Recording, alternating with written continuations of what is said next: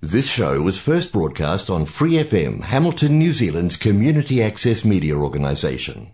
For more information on our lineup of shows and the role we play in the media, visit freefm.org.nz.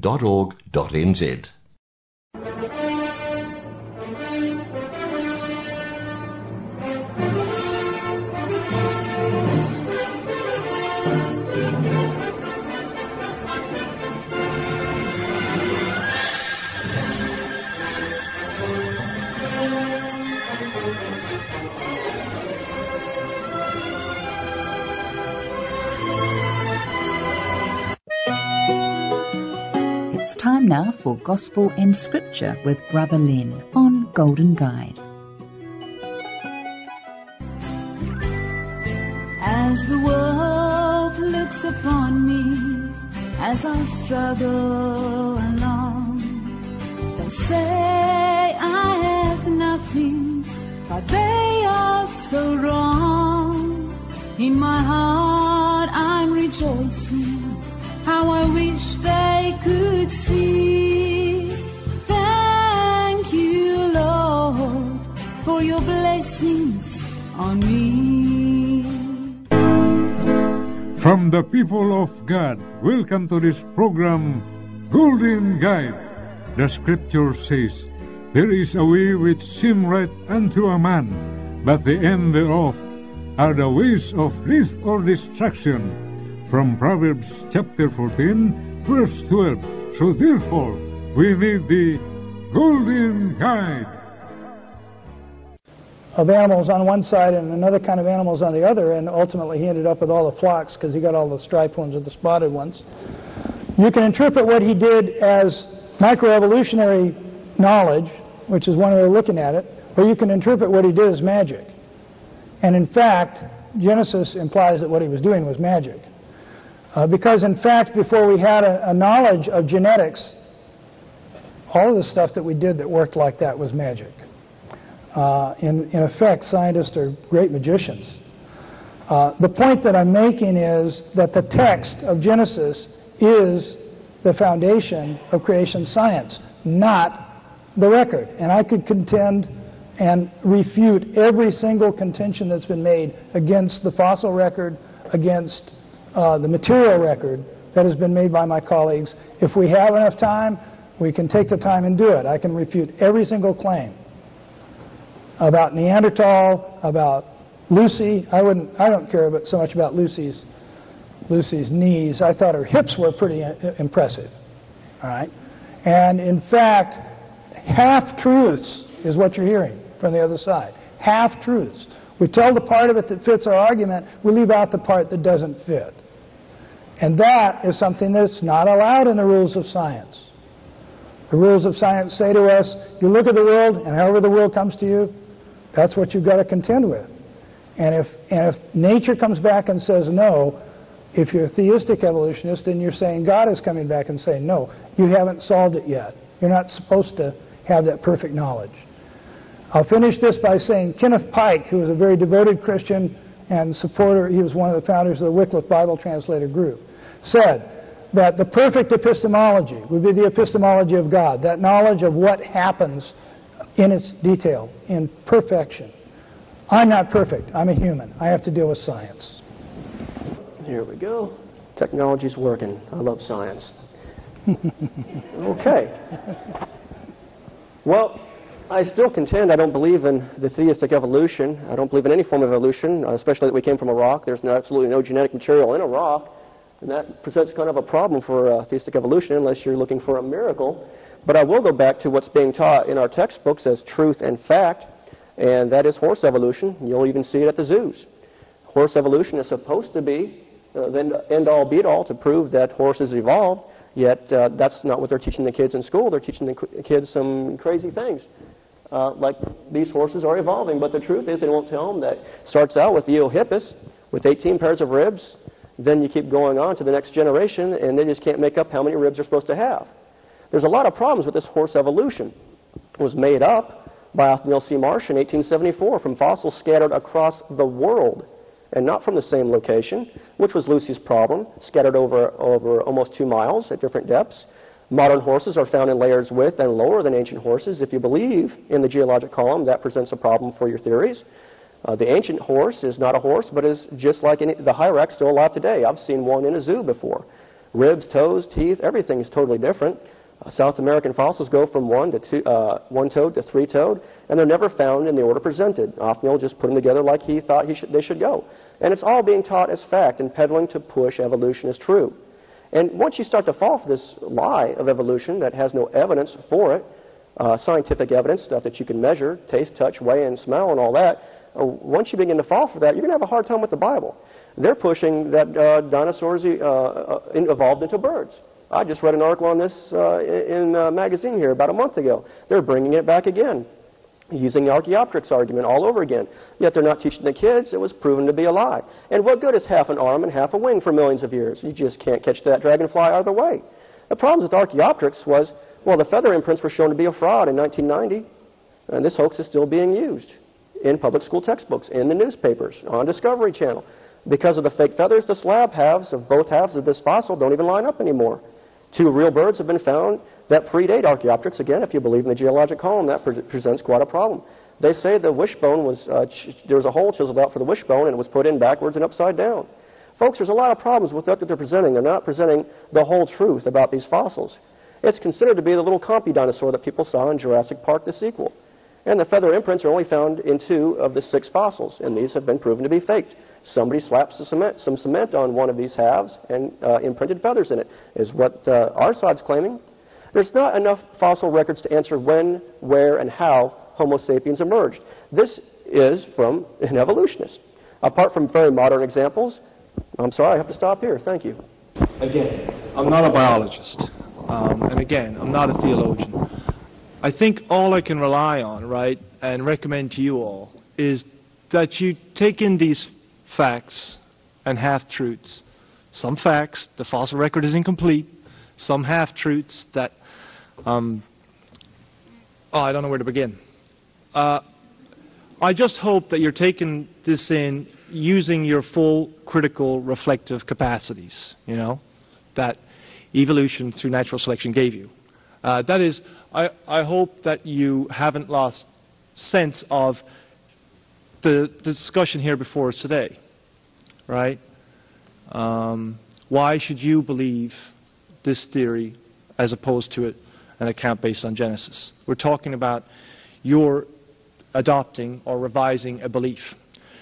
This evidence might be impressive if we knew how to evaluate it, but unless you know what, again, what vestigial or- organs are, what Archaeopteryx is, and how gradual changes from a dinosaur into a bird, if that doesn't even make sense to you, you see, you can evaluate the claim that that's what in fact happened, right? You don't have a leg to stand upon unless you can have some, you know, reasonably informed and critical capacities to evaluate that claim. It's neither here nor there. I can't. You know, I've read Richard Dawkins' book, Rivers Out of Eden. I recommend it to all of you. It's got a beautiful discussion of how um, a, a, capacity such as the, the, eye or vision or um, a wing can evolve out of um, from nowhere, so to speak, by, by a miracle. Um, i I fully recommend that book to you as an account of how that process can actually happen. But until we've got, read, got that book behind us, we cannot evaluate these claims and many of these other claims. In my next non rebuttal phase, I'll tell you why you should believe in uh, evolution through uh, natural selection. Okay? Promise.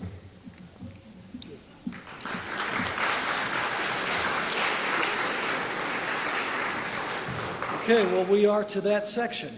It's uh, the data section. Kent Hovind, you have five minutes to present your material. Well, my seminar is 15 hours long, so we're going to have to really rush here, aren't we?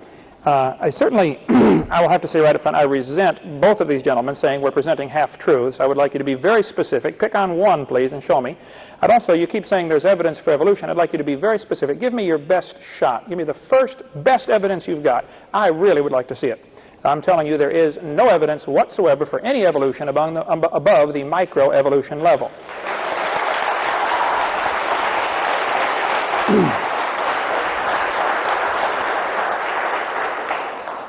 Again, I resent, and I think you should resent, the implication here that uh, unless you have the critical thinking skills to evaluate the data, you really should get some more education. In other words, somebody else is smart. The people who believe in evolution are smart. The people who don't believe it are dumb. Uh, to me, that's what's coming across loud and clear. Okay. One of the evidences used for evolution, and I taught biology and earth science for 15 years, one of the evidences that's in every textbook I've seen is the fruit flies. They're going to say they did experiments with the fruit flies since you get a new generation every 11 days. They can prove evolution of uh, millions of years compacted into one human lifespan. After nuking and radiating and microwaving these flies and getting them to cause all sorts of mutated babies, they got flies with curled wings. They'd fly around, bzz, bzz, bzz, couldn't go anywhere. They got flies with no wings. That's a crawl, not a fly. They raised all sorts of mutated flies. They never got a beneficial mutation. None of the millions of flies that were raised in laboratories ever showed any improvement. Every one was detrimental. But somehow, in their twisted logic, these guys who did this experiment said, you know what, all the mutations we observed were worse off. Now, that's a good observation, and I would agree with that. But then they concluded, this proves flies have evolved as far as they can go. Now, that's a lousy conclusion to reach from the data. What you should conclude is God made them right the first time.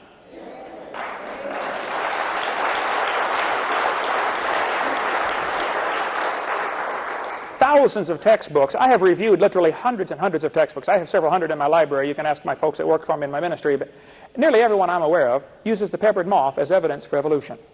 They counted the moths on the trees and found out they were 95% light and 5% black. In the areas where they were burning coal in the factories, the trees turned black, and so they claimed they were 5% white and 95% black. Turned out later the experiment was a complete fraud. Only two moths, exactly two moths in 40 years were ever seen resting on trees. They had to glue the moths to the tree and glue a dead stuffed bird to the tree to take the picture as evidence for the theory. The whole thing has been discredited. It is still in textbooks now, though. The purpose of this discussion today is to show what evidence do we have for evolution. What Mike and I, I think, are trying to do, instead of going off in the philosophical realm, we're trying to say, look, there is no evidence. Everything they're telling you that is evidence is not evidence. It's false.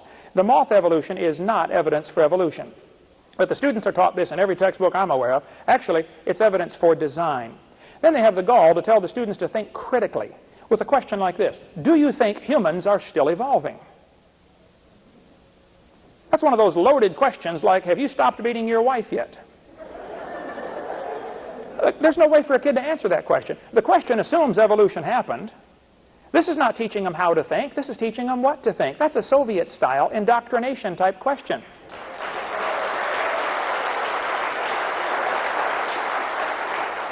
The textbooks are going to say we've got evidence from structure.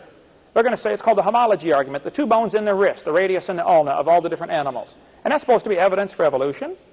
This textbook says comparative anatomy provides further evidence of evolution, which is what the debate is supposed to be about. The commonalities suggest these and other vertebrate animals are all related. They probably evolved from a common ancestor. Now hold on just a second. If you see some similarities in different four-limb structures of different animals, that does not prove they had a common ancestor. It might prove they have a common designer. The same guy built them all. That's why they're similar. Why aren't students told, hey, there's several ways to look at this? I mean, do students come to the University of West Florida to get educated or to get indoctrinated? See, indoctrination only shows one side. My son, right now, and his wife are speaking in Ukraine. He's been over there for three weeks. I've spoken over there before. In Ukrainian schools, former Soviet Republic, all the students ever see is one side. When I spoke over there to 30 professors at the university in Chernovsky, one of the professors was crying. I asked the interpreter, I said, what's he crying about? And she said, he's never heard the creation story. He didn't know there was one. He wants you to keep going. He wants to hear more about this. And the students at University of West Florida need to see both sides. The evidence for evolution is defunct. There's none.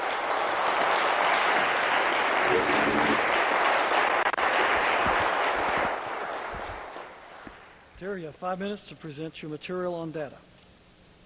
This on again.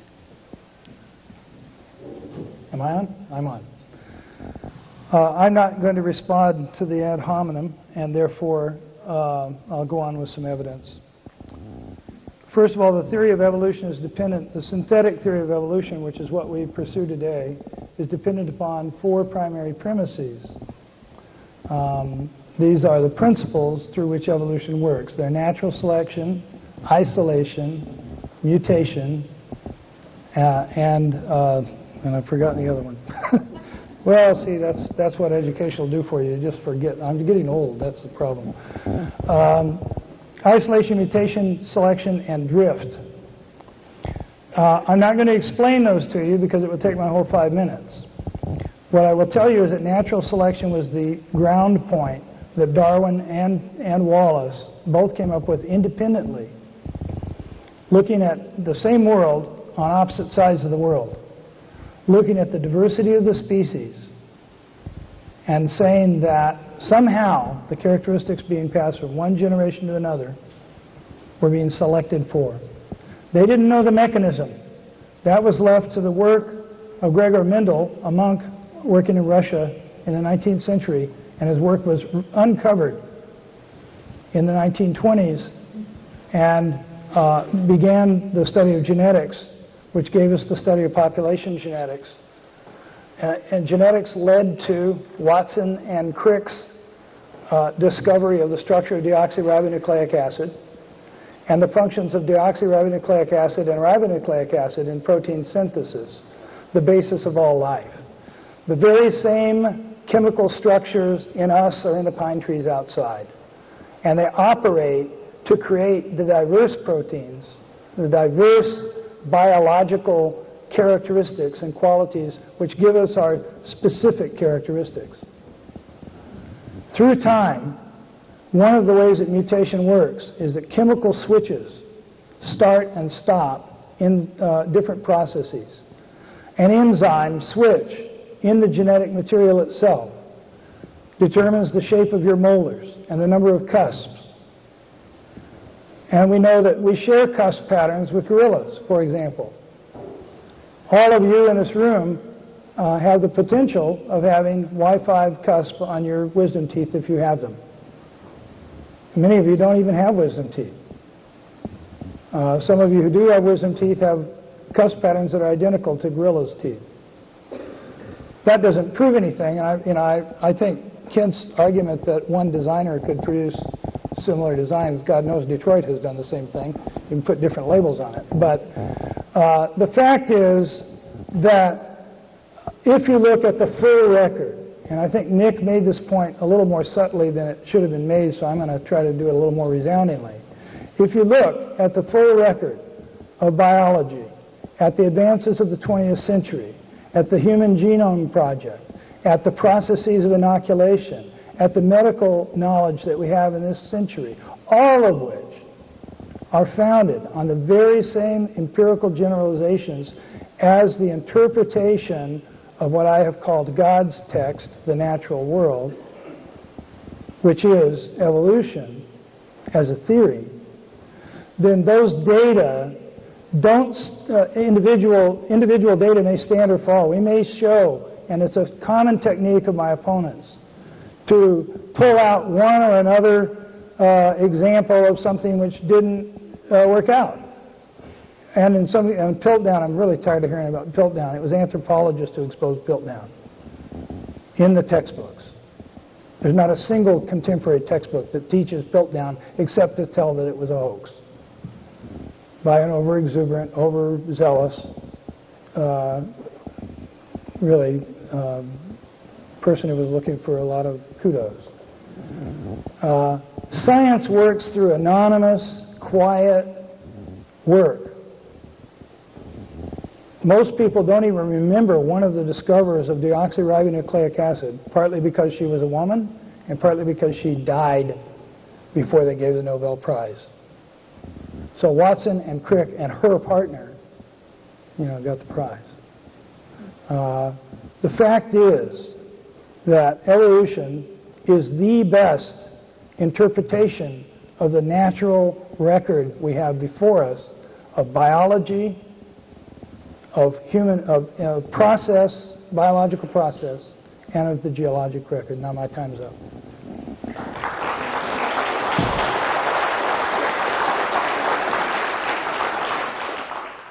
Mike, your turn.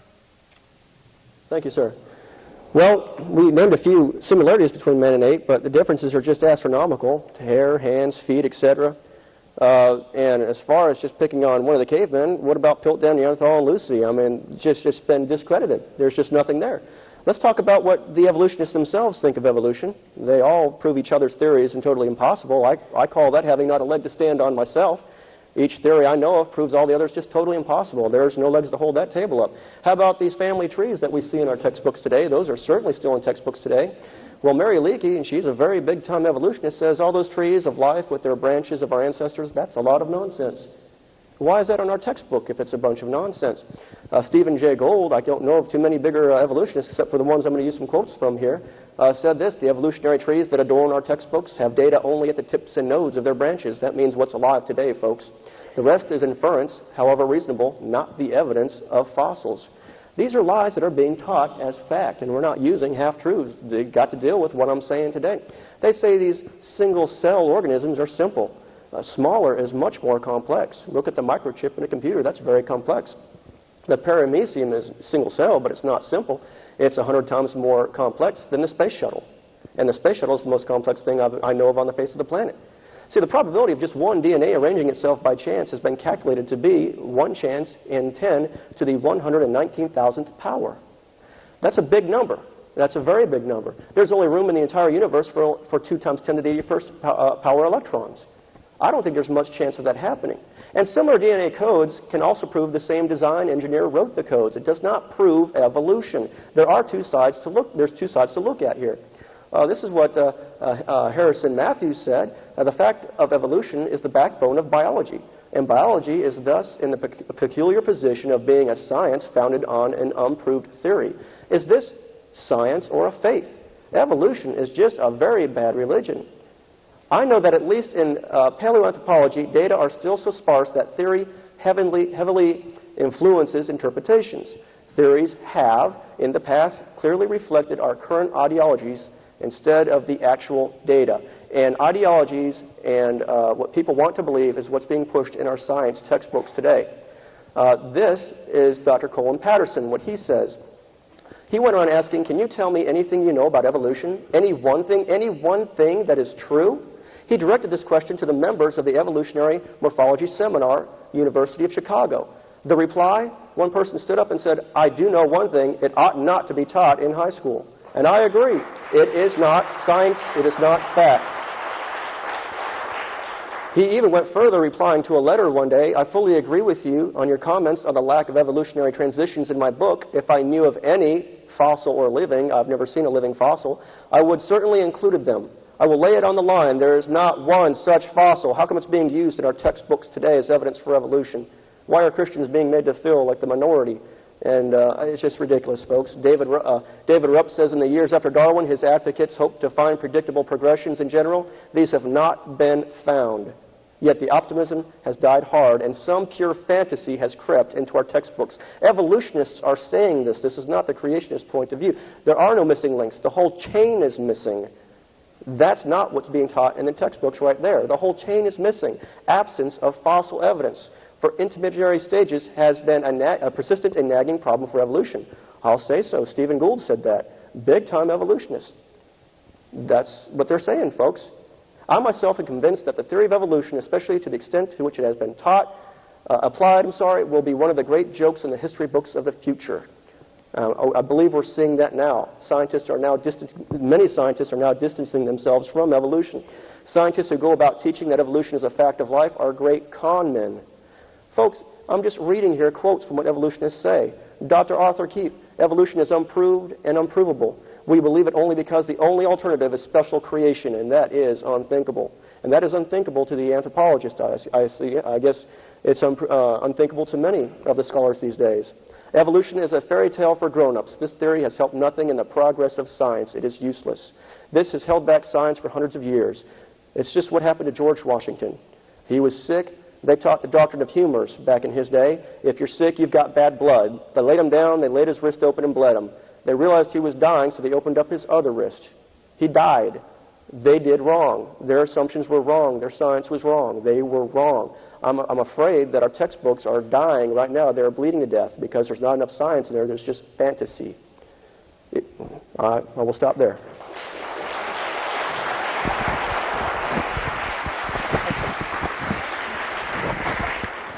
Thank you, Dr. Power. Five minutes. Thanks.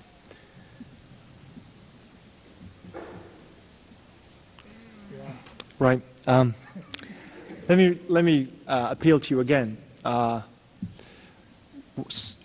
to think about when somebody tells you that a fact has been discredited, or a theory, or a part of a theory has been discredited, or has been shown to be nonsense. Don't take them at their word. Ask for the source. Ask for the text. Right, and evaluate that yourself. And uh, and look, uh, none of this is to the point. That individual aspects of this or that theory of evolution, they keep talking about evolution, that evolution is nonsense, that evolution is setback thinking, that evolution is being taught to our kids, um, and it's a bunch of lie. No one believes in evolution. There, are, you know, or that is to say, you cannot just believe in evolution. You have to believe in evolution via some mechanism, right? You have to have a theory of evolution. The current theory of evolution, not Darwin's, but one firmly rested on Darwin's investigations, uh, is as confirmed, folks, as science gets. Now, that is not to say it's proven. That's not to say that bits and pieces couldn't be false. But, um, uh, but that's the nature of science, right? Which brings me to my point. Uh, that uh, why should you believe in a scientific theory, scientific theory that apparently threatens um, some of you in the room.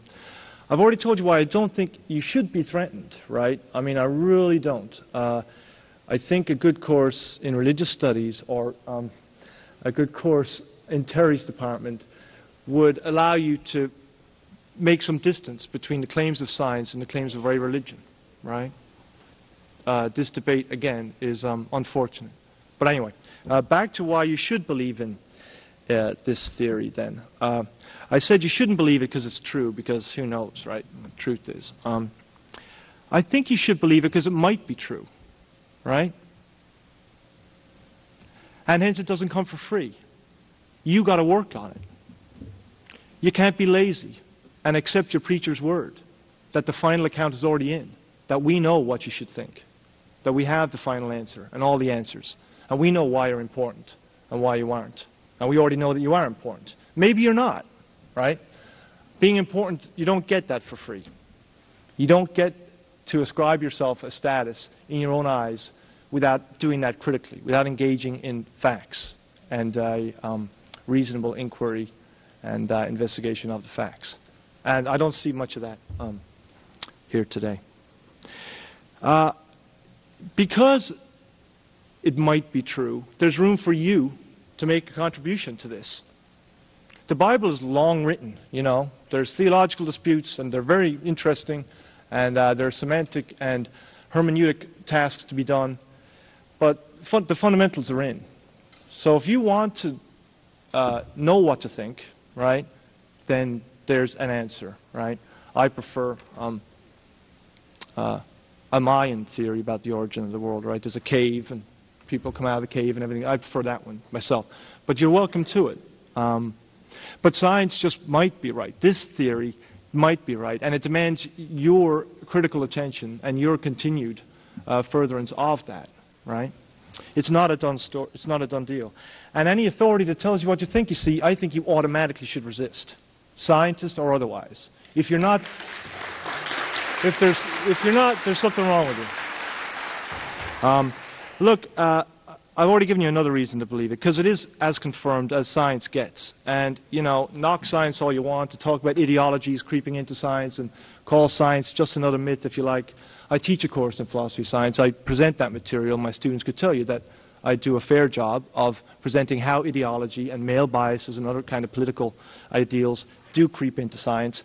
But that doesn't, don't let that take away from the big picture. This theory is, is as confirmed as it could be.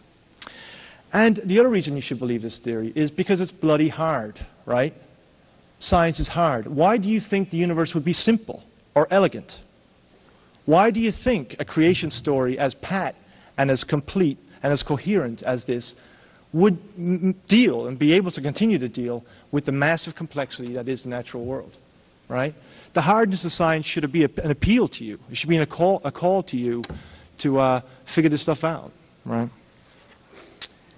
Um, there you go. Thanks for your time.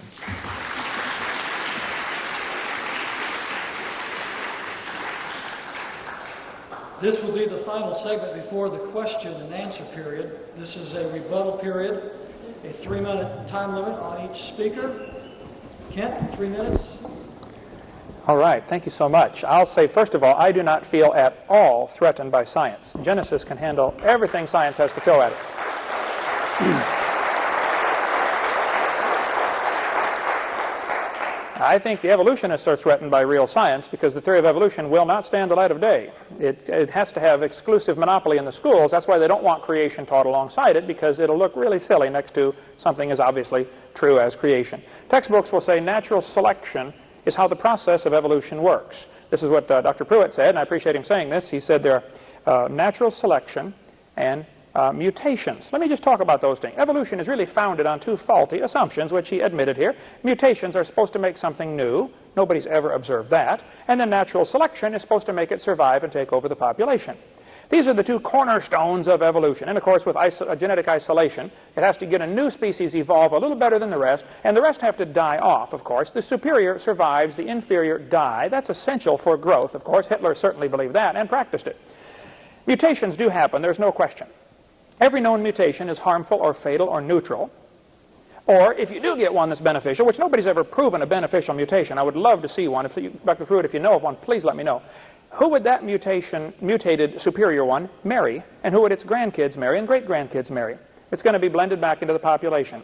If you're going to stake your whole eternity on this, I think you're really on shaky ground. Mutations happen. Here's a five-legged bull. That's a mutant. I want you to notice the bull got an extra leg. He did not get a wing, a feather, or a beak. He already had the gene pool to produce legs. He just built one in the wrong place. That is no new information. It is scrambled existing information. Short-legged sheep, same thing. This is a mutant, but there's no new information. It's scrambled information that pre-exists. Two-headed turtle, that's a mutant. Not ninja, but it's mutant. He's going to freeze first winter. Nobody makes a double-neck turtleneck sweater. Mutations are harmful or fatal. It's scrambling up information that is pre-existing. How can you say that's going to create something new? Even Pierre Grassé says mutations do not produce any kind of evolution. That's a dead-end street if you're going to go on mutations to get you ahead. You get millions of de detrimental ones, never a beneficial one. And then they say natural selection is going to do something for this. This textbook says, this is used in Pensacola here, natural selection causes evolution. Well, that's just a bold-faced lie. Creationists agree natural selection happens, but it's not a creative process to make something new. It keeps the species strong. That's all it does. It can't create anything new. They know that. Natural selection cannot create properties in order to meet adaptational needs. Natural selection doesn't change the product to something else. And we could go on another hour on this topic, but mutations do happen, and they have nothing to do with evolution. And natural selection happens, and that's proof of creation. God wants to make sure the weaker ones are weeded out so the whole gene pool doesn't become weak. It's got nothing, it doesn't change the species to something else. I certainly wouldn't rest my eternity on those two faulty assumptions.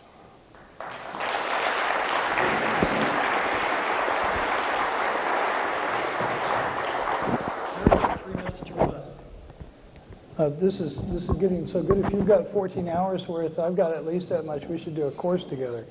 Just think of all the money we could make. You know, that'd be great.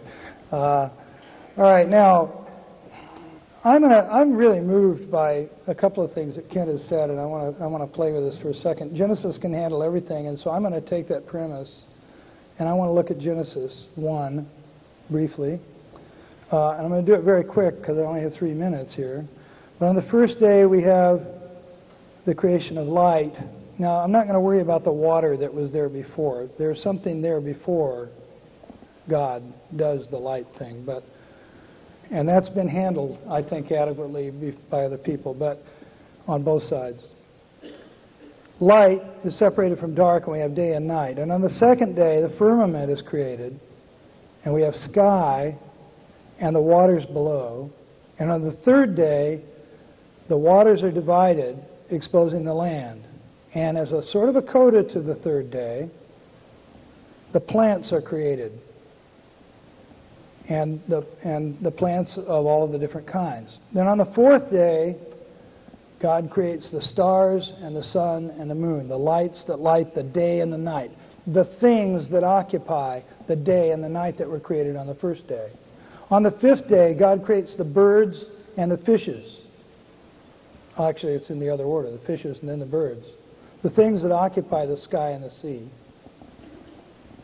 And on the sixth day, God creates the animals of all the different kinds. And as an afterthought, because he's not satisfied with what with the qualities of these animals, not really as an afterthought, he creates humans in his own image.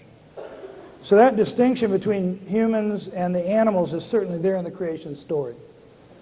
Uh, and it's one that has been imbued in, it's an ideology which has been imbued in our philosophy for a long time.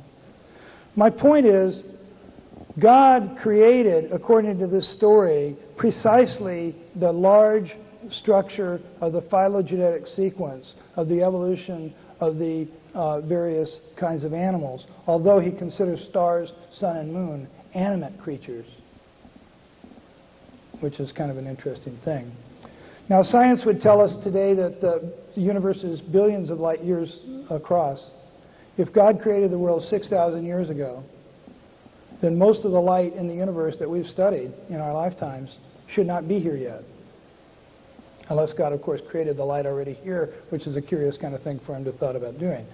Uh, I'd rather not go through the tortured logic of that. I'd rather flesh out the story of creation in Genesis according to God's natural text, the earth. Thank you.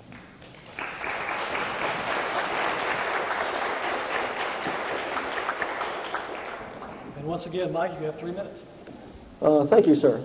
Um, before I kick the projector on here in just a second, I wanted to speak to that.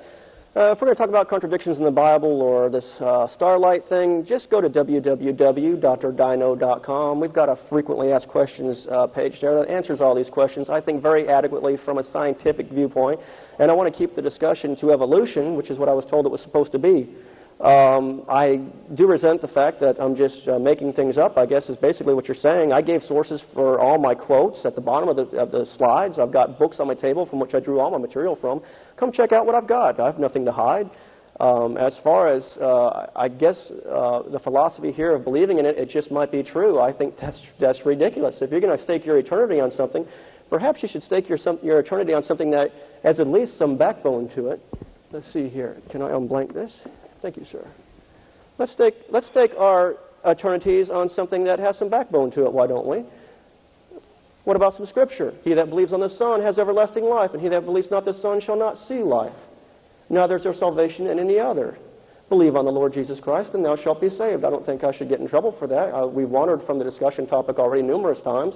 You see, the big thing is, is if, since creation is true from my viewpoint, there is a creator. But if evolution is true, there is no creator. And you can't marry evolution with the Bible and claim that you believe in the Bible, or at least that the Bible is, is error-free. See, there's rules if creation is true. There's no rules if evolution is true. There's a purpose to life if creation is true. And there's no uh, purpose at all if you believe in evolution. Folks, it affects every step of your life, everything you think, say, and do, how you react. If creation is true, man is a fallen creature in need of a Savior. The Bible actually might be right. If you want to stake your eternity on something that might be right, maybe you should go with something that has not been proven to be wrong. People have thrown stones at the Bible for centuries, but the Bible's still here and people live and die. Man is evolving with no need of a Savior. If evolution is true, Man brought death into the world. If the Bible's true, if evolution is true, death brought man into the world. That's the opposite side of the coin. You can't marry Satan's lie of evolution with the Bible's truth of no evolution and special creation. It just goes on and on and on. It affects everything you do and think and say. It affects uh, government, how you rule. It affects if you're a racist or not. Well, certainly one species must be better than the other. It's okay to be a racist if, if if you believe in evolution. Folks, it, it deals with your, uh, it changes how you think about government. It changes how you treat your body. If evolution is true, you're just a random uh, sampling of chemicals. If you have a headache, you better take an aspirin. Well, the Bible puts it pretty clear, you know. Uh, God told us to eat the fruit, the vegetable, and the seed, and we're eating the hamburger, french fry, and Coke. Okay? You don't take an aspirin. When you, when you take an aspirin when you have a headache, you're just unplugging. I believe that Satan has been using this evolution theory and the resulting thinking since the Garden of Eden to lead people astray. And I think that's all evolution does, is confuse people and lead them astray. There's certainly no point to it. There's no science behind it. There's no facts. See, it's just crazy. I have t- time up. Thank you very much. Um, right, and I uh, don't feel the need to repeat myself, but I, there was a couple of points made um, uh, that I'd like to respond to. Um, first of all, we shouldn't be begging big questions here about one's eternity and who gets to stake who, whose eternity on what. Um, uh, I don't see my eternity up for grabs here, right? Um, I never had a well-developed sense of my own eternity to begin with, so I didn't lose much. But uh, again, those of you who think your eternity is up for grabs here, I think are missing um, uh, my first point that this isn't just a debate between uh, science and religion. It's a debate between science, religion, and people trying to make science out of religion, right? My opponents here. Uh, I think they're the ones who are threatening, if, if they are at all, um, your eternity. Um, look, uh, a couple of other things. No one has ever observed speciation, right? New species arising. We keep hearing about dogs making dogs and, and bananas making bananas. And um, that's, again, a sophism, right? That's just a kind of verbal trickery, uh, I think. I think it's, uh, I think it's an unfair uh, thing that deserves comment. Um, what, uh, what, what my, our guests here are conceding that changes do occur over generations, right? They're, they do agree that we evolve. And if they believe that and they're scientists, they have to give us a mechanism by which that happens, right? They have to tell us how is it that we, uh, uh, this variation and uh, development over time, not evolution. I'm not talking about evolution here. Again, that's a buzzword. Um, but just change and variation occurs. They're going to admit this. Well, once they specify a theory of the mechanisms that could possibly account for that, I bet it would look something like evolution by natural selection and the selection being over genes and things at the gene's eye level, right? That's what accounts for the variation in us. Um, and once they can see that much, then why can't speciation, right, the differences between us emerge into two different species? Like red squirrels and gray squirrels, right? They happen to be separated by a big body of water and can no longer um, breed, interbreed, right? Uh, why is that so baffling? If you're going to admit microevolution, go whole hog, you know, admit biology, evolutionary biology, evolutionary theology, what the hell, geology too. Um, take, uh, accept it all. Um, no one's ever observed speciation. Nobody's ever observed a cat coming from a dog or a man coming from a, from a uh, monkey. That's just bad, right? I never observed what happened to Nicole Simpson, but I'll give you two theories about it. Only one of them will be reasonable, right? Um, even though we, nobody observed it, we can still know reasonable theories from unreasonable ones, right? And evolution through natural selection is much more reasonable than uh, the hodgepodge um, uh, creation science that my opponents have brought here today. Thanks. All right, we have 20 minutes allotted for the question and answer period. And here's, here's what we're going to do so that everybody can hear the question. I'm going to take the portable mic here, and if you have a question for either table, if you would come to the bottom of the stairs on either side and just form a single line, and I'm going to take the mic to you, and we'll take your questions. I'm going to ask that a couple of things here. First of all, that you state your name, state whether or not you're a student. Uh, if you're not a student, uh, if you want to give us just a very brief who you are, uh, just for the sake of the people that are answering the questions for you. And then I'd like to ask you to do this. If, if you're going to be tempted when you get the microphone, but you're not going to get the microphone, I'm keeping it. Uh, but you want to be tempted to preach a sermon, and what we want, we've got 20 minutes, and we want to give these people a chance to answer your question.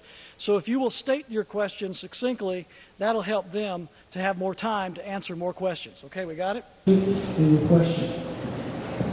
I stand up here. Uh, my name is Joel Amnott, and I am a student. Uh, my question would be uh, primarily to Kent's table. Um, if you throw out a theory of evolution on the basis of it has not been proven and there is no proof for it, then how can you support your position as a scientist as there is no proof for any theory? Uh, the laws of physics or the laws of, or any of the other laws for that matter have not been proven and they never will be because it is impossible to prove a theory, a scientific theory. So I would ask, how would you defend your position as a scientist? How can you call yourself a scientist and yet throw out something because it's not proven? Okay, thank you for the question. Uh, a scientist, the word science means knowledge. A more expanded definition means knowledge we have gained by observation or experimentation.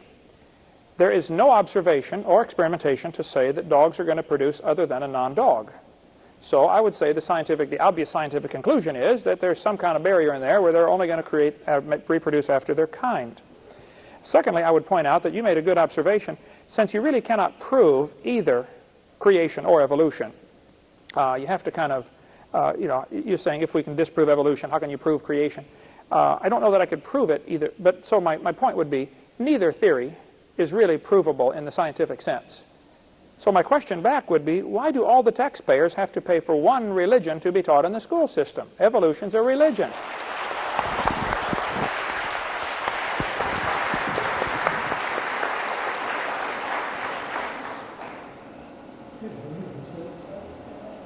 Yeah, I think evolution is, if it is a religion, is the is uh, is a teaching which is consistent with the vast majority of Christians, with most of Judaism, and with virtually all of the other religious perspectives in the world.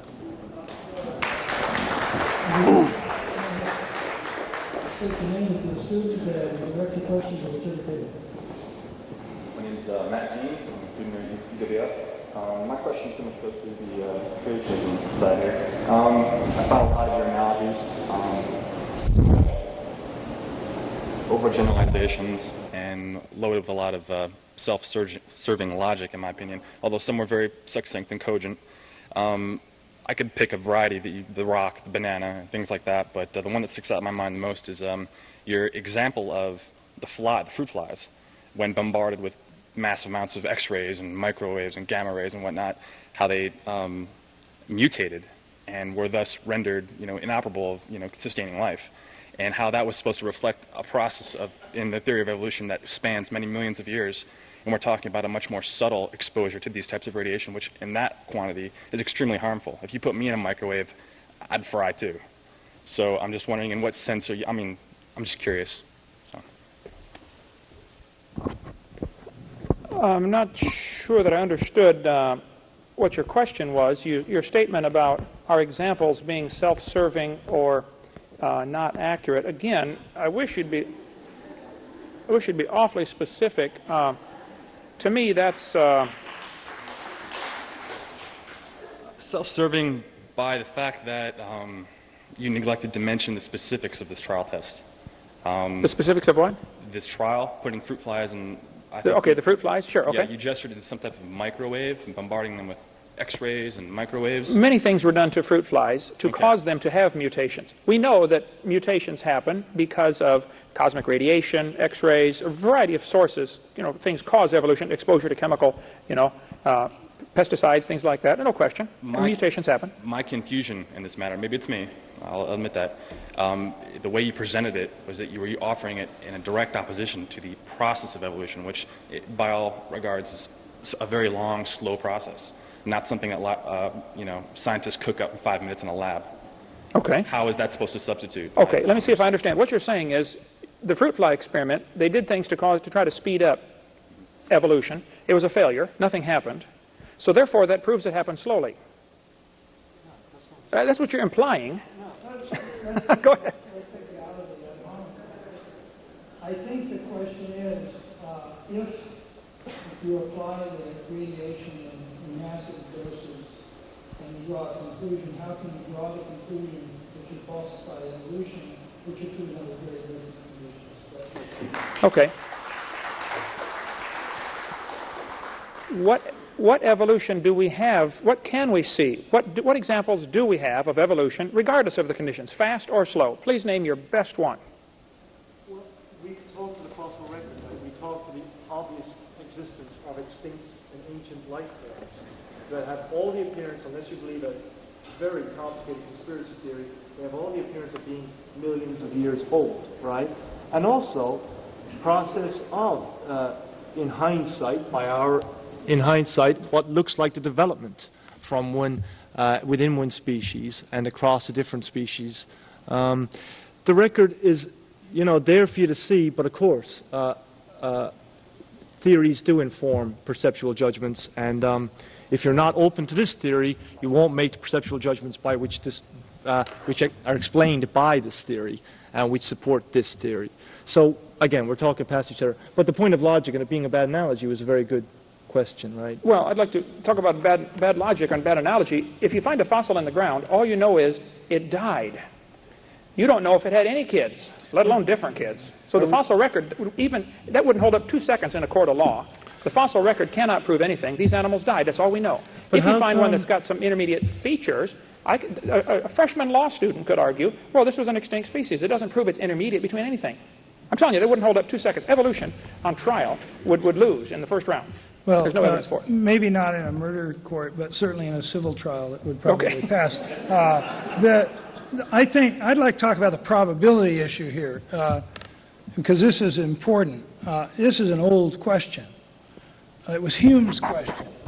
Basically, what Hume was working on was the question of, you know, gee, this resurrection thing, that, that looks like a miracle. Now, what I want to do is to set out and show that that's possible. That's what Hume was trying to do. What he gave us out of that process was logical positivism. What Hume created was empiricism. And the question was the resurrection of Jesus that led him to that, into that tactic. That, and that changed the direction of Western philosophy in many respects. And probabilities, you know, ask yourself the question what is the probability that a living human being who dies is going to get up and walk three days later, a corporal being? All right? Now, there's a probability to compute. I don't know anybody who's tried to compute it as a probability. That would seem like a sacrilege. So, why are we talking about the probability of evolution uh, occurring in the same, you know, I mean, it's, it's not an unreasonable question, but, you know, the probability of a nuclear bomb going off 20 feet over this building in eight seconds is practically zero. Uh, unfortunately, practically zero, not completely zero. But the probability that this building will be nuked someday is fairly high. You have to explain the context.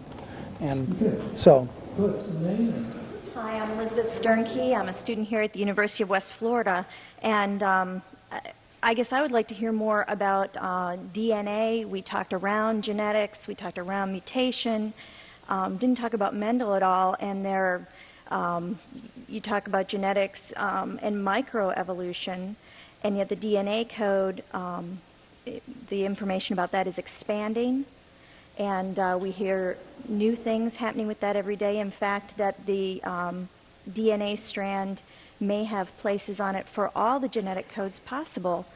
Um, and also, I, I- I have to say um, with Nick that I agree that uh, I wish this wasn't such a polarizing issue. I don't see why we have to um, say one side is right and one side's wrong. But I would like to hear both sides talk about DNA.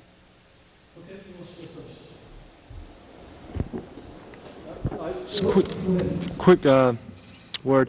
Um, uh, Darwin knew nothing about DNA, right? David Hume knew nothing about DNA. And they're responsible for the arguments that uh, apparently threaten some folks here, uh, or worry some folks here, sorry. And um, so DNA could be left out of the equation.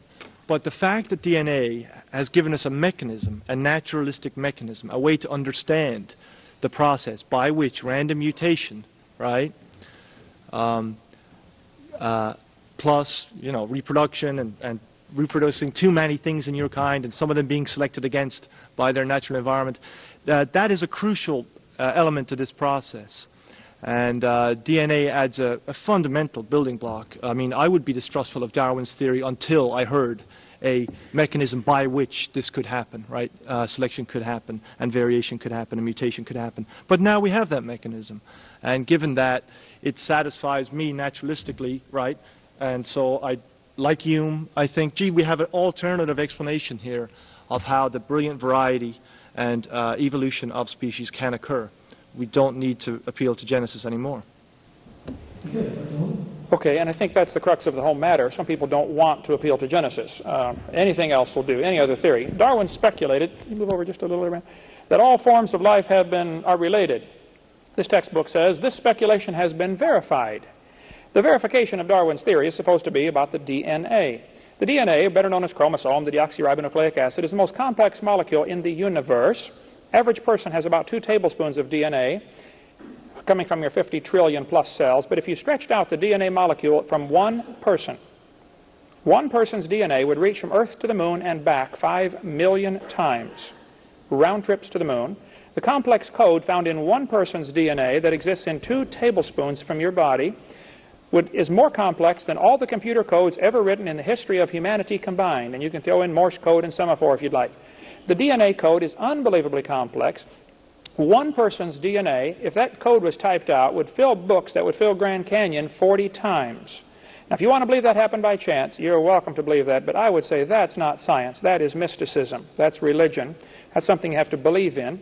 Uh, DNA is incredibly complex. It doesn't happen by chance. I cover a whole section on this on my website, drdino.com, if you want to look at that or take any questions. The DNA code proves an intelligent person, intelligent somebody, wrote this code.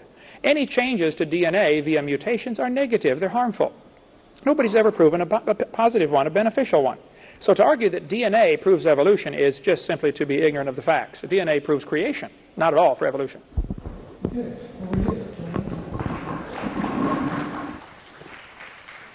Is there another DNA question?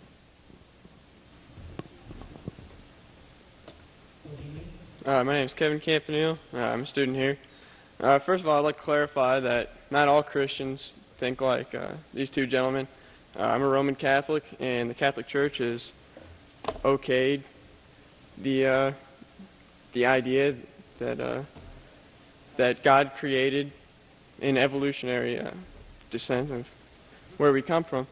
And the question that I would like to, to ask to the uh, creation side is if God's timeless, then w- what is six days and what, what is 6,000 years? And you know, how can you say that, that the earth was created in six days if time is man made? Thank you. I, uh, I think I understand the question. You're asking uh, where do we get six day creation from then? Why not six gazillion years or million years or Am I correct? Okay. Uh, the word for day in the Bible is yom, and it can mean day or time period. But when you read the Bible, I should say when you study the Bible, you can get anything out of it you want if you just read it. But if you study the Bible, uh, you always find that these uh, words are defined by the Scripture. Scripture always defines itself. At least in my studies, many times I've read the Bible, I've always seen where Scripture defines its own words. And every time I have seen it used, uh, yom means day. Uh, many references just in Genesis alone where God uh, created everything in six days. On the seventh day, he rested. One of the Ten Commandments is uh,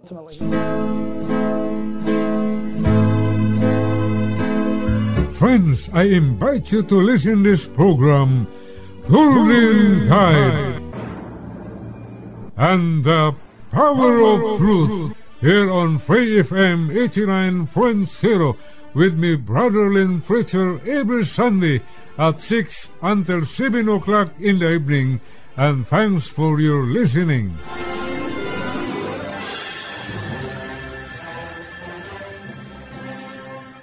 For more episodes, use the accessmedia.nz app for iOS and Android devices, or subscribe to this podcast via Spotify, iHeartRadio, or Apple Podcasts. This Free FM podcast was brought to you with support from New Zealand On Air.